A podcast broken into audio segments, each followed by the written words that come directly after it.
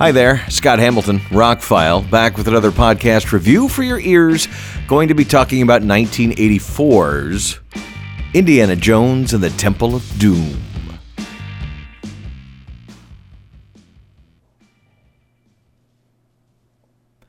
Short version is this was always my least favorite of the original three trilogy. Um, came out the year I was in, uh, graduated high school. Uh, it seemed like it was a little more kiddie oriented, even though it's very PG 13 before there was such a thing, and we'll cover that in a second. Um, and it holds up fine. Looks great in 4K, sounds great. But there's really not a whole lot of movie here. it's just one long two hour chase scene, pretty much. So, uh, it fits in with the Indiana Jones universe, but still not one of my favorite. But it's Spielberg. How bad could it be?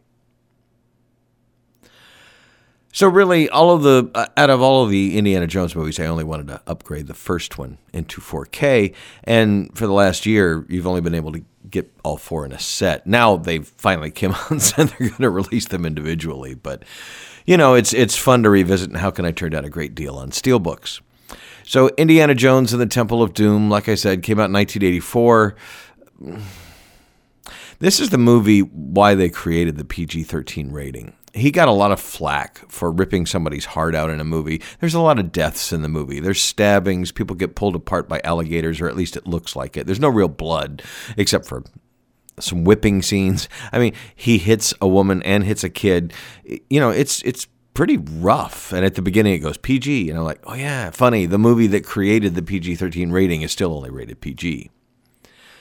If you don't remember the time, yeah, a lot of people complained. So he actually petitioned to have a PG 13 rating created. And that's why we have one today because of Indiana Jones and the Temple of Doom and the heart ripping out scene and a few other things.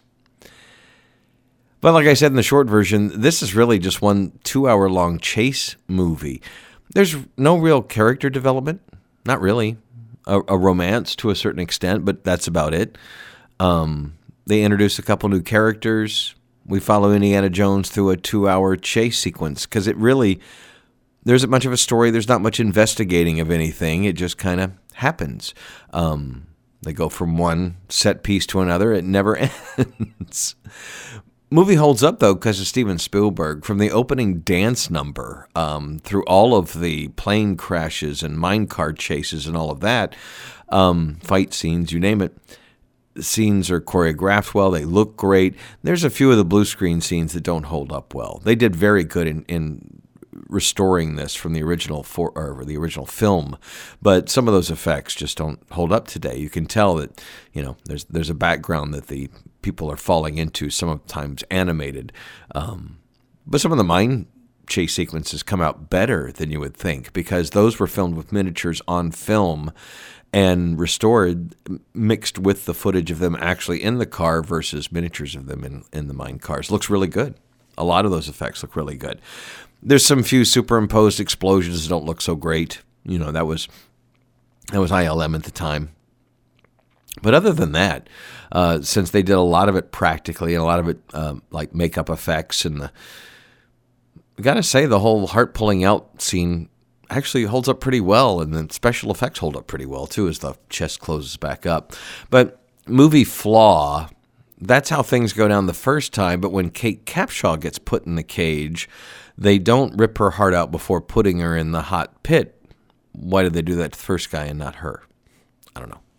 because she's the star and they couldn't do that because then they'd have to put the heart back in and how are they going to do that and i don't know screenwriting laziness i wouldn't imagine um, george lucas wrote it a couple other people adapted it into a screenplay of course steven spielberg directed this funny that as i started watching the indiana jones movies i read an interview with steven spielberg who said my sequels are weak Somebody asked him, uh, he was doing interviews for the home video release of West Side Story, and he said he'll never do another musical, that it was really hard. And also that he's not good at. He's always too confident when he makes his sequels. That the first movie is such a big hit, he goes into it with the best of intentions, but he's overconfident and doesn't, I guess, pay as much attention as he did the first time around. I don't know.